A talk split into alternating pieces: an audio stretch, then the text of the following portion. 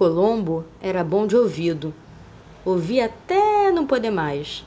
Ele tinha uma mãe que falava muito.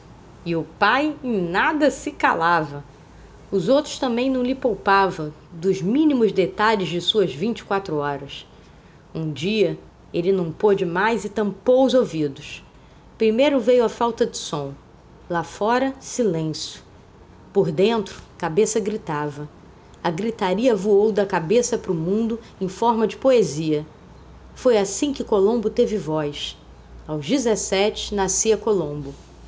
E foi pelo Verbo que viu a mãe, o pai, os outros. Colombo era bom de palavra, escrevia até não poder mais.